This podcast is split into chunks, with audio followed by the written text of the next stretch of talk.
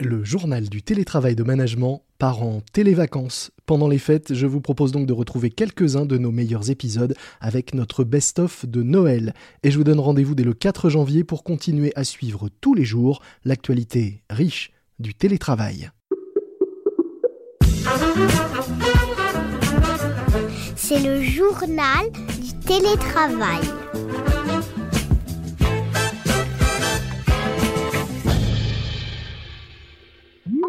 Aujourd'hui, dans le journal du télétravail, le podcast de management, j'accueille Aude Grant, directrice générale adjointe de SFL, qui réalise tous les ans le baromètre Paris Workplace avec l'IFOP, un baromètre qui porte sur l'immobilier de bureau. Bonjour Aude. Bonjour. Alors SFL, c'est une foncière spécialisée dans l'immobilier de bureau. Votre étude montre que les salariés restent très attachés à leur bureau. Si j'étais euh, taquin, pour commencer, je dirais que vous avez payé pour être assuré sur l'avenir de votre business en fait. Bah, c'est vrai qu'on est, on est ravis euh, d'avoir ce genre de résultats, mais malheureusement, on n'a pas payé. L'étude euh, Paris Workplace, hein, c'est une étude qu'on fait maintenant depuis sept ans. Et comme vous l'avez dit, c'est en lien avec l'IFOP qui réalise des, des sondages totalement indépendants. Et là, ce qui est assez spécifique à cette étude, c'est qu'on a interrogé 1500 personnes avant la crise sanitaire et le confinement qui s'en est suivi, et 1500 personnes après. Donc on est une des seules études à avoir une photographie avant-après de ce que les salariés euh, pensent de leur bureau et du télétravail en particulier euh, au regard de cette, crise sanitaire. Effectivement, c'est intéressant avec donc une vague en février, une vague euh, en septembre pour ce sondage et un baromètre qui du coup est riche d'enseignements à la fois sur le télétravail et sur l'avenir des bureaux. Premier enseignement, le confinement n'a pas fait exploser les demandes de télétravail, mais il n'a pas non plus dégoûté les salariés d'y avoir recours, c'est ça? Oui, c'est peut-être une surprise, mais il n'y a pas de grands changements majeurs de tendance finalement entre avant et après euh, ce confinement forcé on a à un point près quasiment le même pourcentage de salariés qui nous disent vouloir télétravailler. C'est 86 et 87% euh, Donc finalement, cette tendance de souhaiter davantage de flexibilité dans son organisation et de pouvoir bénéficier ponctuellement de télétravail, mmh euh, cette tendance, elle était déjà là euh, avant le confinement numéro 1 notamment. Ce qui a un petit peu changé, c'est la dose, c'est la quantité, puisque avant on était plutôt sur un souhait émis de télétravailler de l'ordre d'une journée et demie par semaine, et c'est vrai que quelques mois plus tard, on est passé plutôt à deux jours par semaine. Donc un désir global de télétravail qui n'a pas augmenté en proportion, mais une dose de télétravail plus forte, plus près donc de deux jours. Oui, une jauge qui a un petit peu augmenté. En revanche, ce qui nous paraît intéressant, c'est que finalement, même après euh, ces, mois de, confinement et de télétravail euh, à marche forcée, finalement, il y a encore quasiment deux tiers des salariés qui souhaitent travailler la majorité de leur temps au bureau et donc une minorité chez eux. 63% des salariés, euh, ce qu'on apprend dans le baromètre, qui restent euh, attachés au bureau et qui veulent y travailler au moins euh, trois jours sur cinq.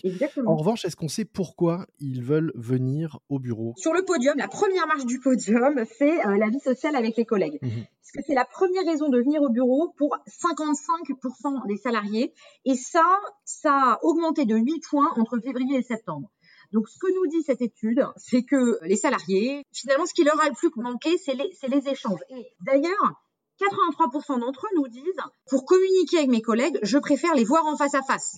ils en ont un peu soupé de la visio et ils veulent se retrouver et, avoir des discussions euh, en face à face, vous le disiez, puisque euh, d'ailleurs c'est sans doute euh, la cause de ce, souhait de revenir au bureau et de, renouer des liens physiques et, réels avec ses collègues, c'est que beaucoup de télétravailleurs réguliers se sentent particulièrement seuls. Absolument. Alors ça, c'est un chiffre, moi, je qualifierais d'assez inquiétant. Mmh Plus de 50% des salariés, hein, donc 55% des salariés qui sont des télétravailleurs réguliers, disent souffrir d'un sentiment d'isolement au sein de leur entreprise. Et on voit aussi que les télétravailleurs réguliers ont très nettement une peur plus importante d'être licenciés que les, salariés qui viennent régulièrement au bureau. Donc on sent vraiment que ce télétravail à haute dose provoque un stress et un isolement chez les salariés. Et ça, c'est un indicateur, à mon sens, assez préoccupant euh, pour euh, les managers et les, et les, DRH. Loin des yeux, loin du cœur de mon N plus 1. Donc, euh, c'est ce qu'on pourrait traduire de ça. Absolument. Cette étude, vous la menez depuis maintenant plusieurs, plusieurs années. Est-ce qu'il y a un autre chiffre qui vous a marqué, intrigué ou interpellé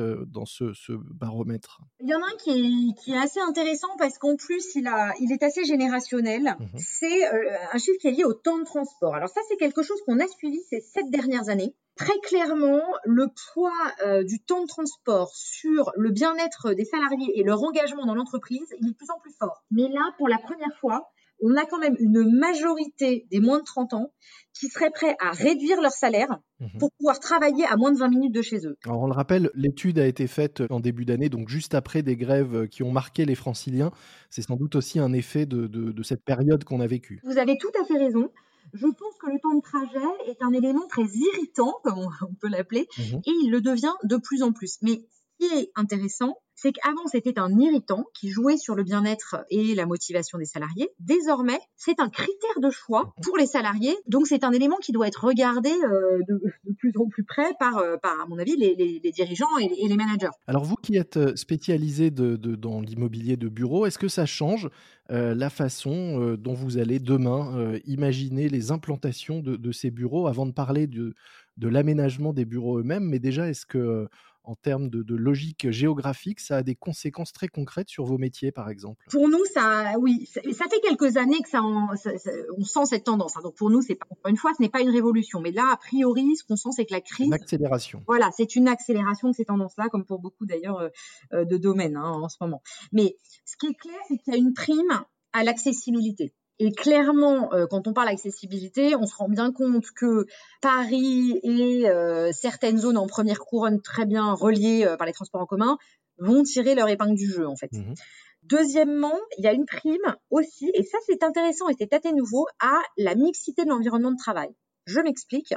Les salariés vous disent maintenant qu'ils veulent des bureaux ouverts sur l'extérieur et sur leur quartier. Mhm. Il y a une porosité entre l'immeuble, et c'est d'ailleurs comme ça que nous les pensons, et le quartier. Et ils disent qu'ils souhaitent autour de leur lieu de travail, pouvoir réaliser tout un, tas d'actions dans la journée. Ça, c'est le fameux mélange vie pro, vie perso. Donc, ils, notamment les jeunes vous disent qu'ils souhaitent euh, aller voir un médecin, euh, se faire livrer un colis, faire du sport, faire du sport, voilà. Et donc, ce qui est très intéressant pour nous euh, investisseurs de bureaux, c'est qu'on se rend compte que les services qu'on a dans l'immeuble doivent être complémentaires des services du quartier.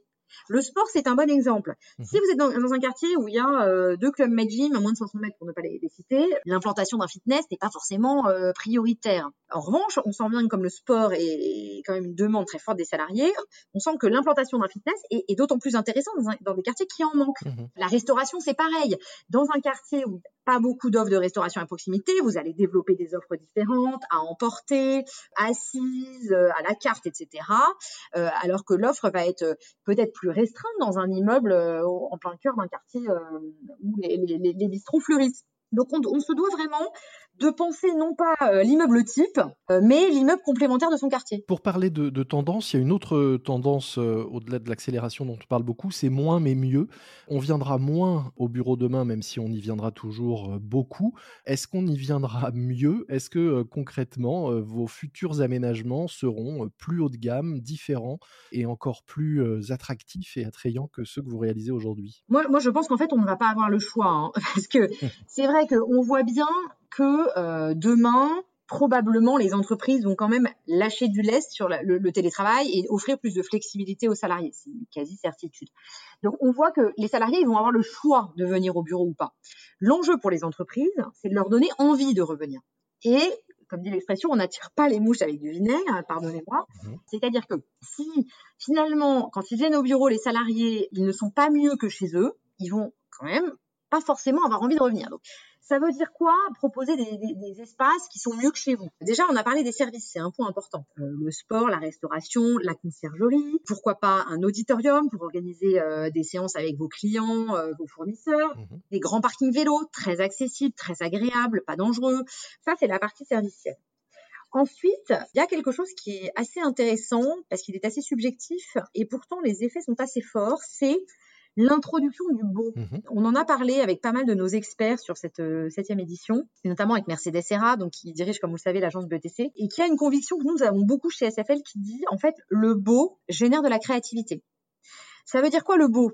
Ça veut dire qu'en fait, dans un immeuble de bureau, il va falloir euh, faire intervenir des designers, des architectes, etc., qui vont magnifier les endroits pour générer des émotions positives que les salariés vont immédiatement sentir et, qui vont leur donner envie de venir en fait et de travailler. Mhm. Et enfin, il y a l'aménagement. Alors nous, vous savez, on livre des espaces qui sont vides en fait aux entreprises, c'est des plateaux de bureaux, puis après les, les entreprises les aménagent comme elles le souhaitent.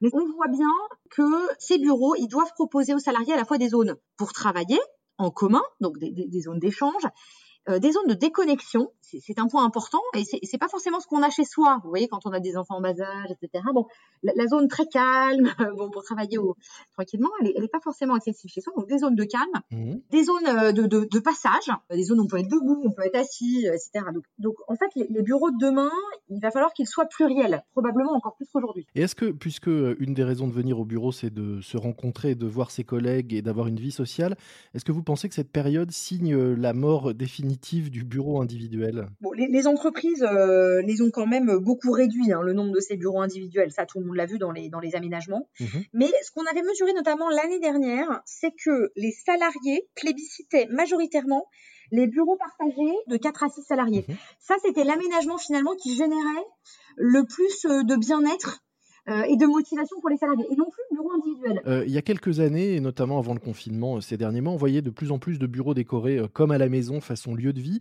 Est-ce qu'aujourd'hui, cette tendance n'a pas un peu du plomb dans l'aile? Alors, vous n'intervenez pas, vous, sur l'aménagement, on l'a compris, mais est-ce que malgré tout, de votre point de vue d'observatrice, vous n'avez pas l'impression que désormais, lorsqu'on vient au bureau, on n'a justement pas du tout envie de se sentir comme à la maison? On pense effectivement que l'inspiration et plutôt celle de l'hôtellerie, mmh avec, euh, vous voyez, beaucoup de connectique, euh, beaucoup de fluidité euh, dans, dans le, les déplacements, beaucoup de design. Donc c'est plutôt de ça qu'on s'inspire plutôt que de l'habitation. Et c'est intéressant parce que cette année, nous avons interrogé un designer très connu qui s'appelle Rami Fischler, mmh qui s'occupe de, de, de, plusieurs types de produits immobiliers, mais du bureau en particulier et il, est totalement sur cette ligne-là. C'est-à-dire qu'il dit moi je suis pas là pour faire la maison au bureau mhm. parce que on est complètement d'accord. Les gens ils ont besoin de déconnecter. D'ailleurs c'est un des problèmes du télétravail, c'est qu'il n'y a plus de frontières et finalement on travaille presque plus que quand on est au bureau.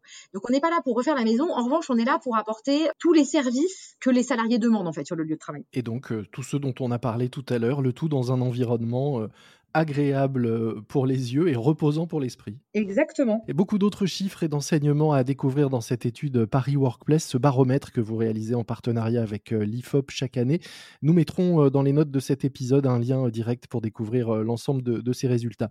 Merci beaucoup Aude Grant. Je rappelle que vous êtes directrice générale adjointe de SFL, donc foncière spécialisée dans l'immobilier tertiaire. Merci à vous. Merci beaucoup, à bientôt, au revoir. C'est la fin de cet épisode best-of de Noël du journal du télétravail de management. Je vous donne rendez-vous le 4 janvier pour de nouveaux épisodes. D'ici là, je vous souhaite de passer de très très bonnes fêtes. Soyez prudents et bon télétravail à tous. C'est le journal du télétravail.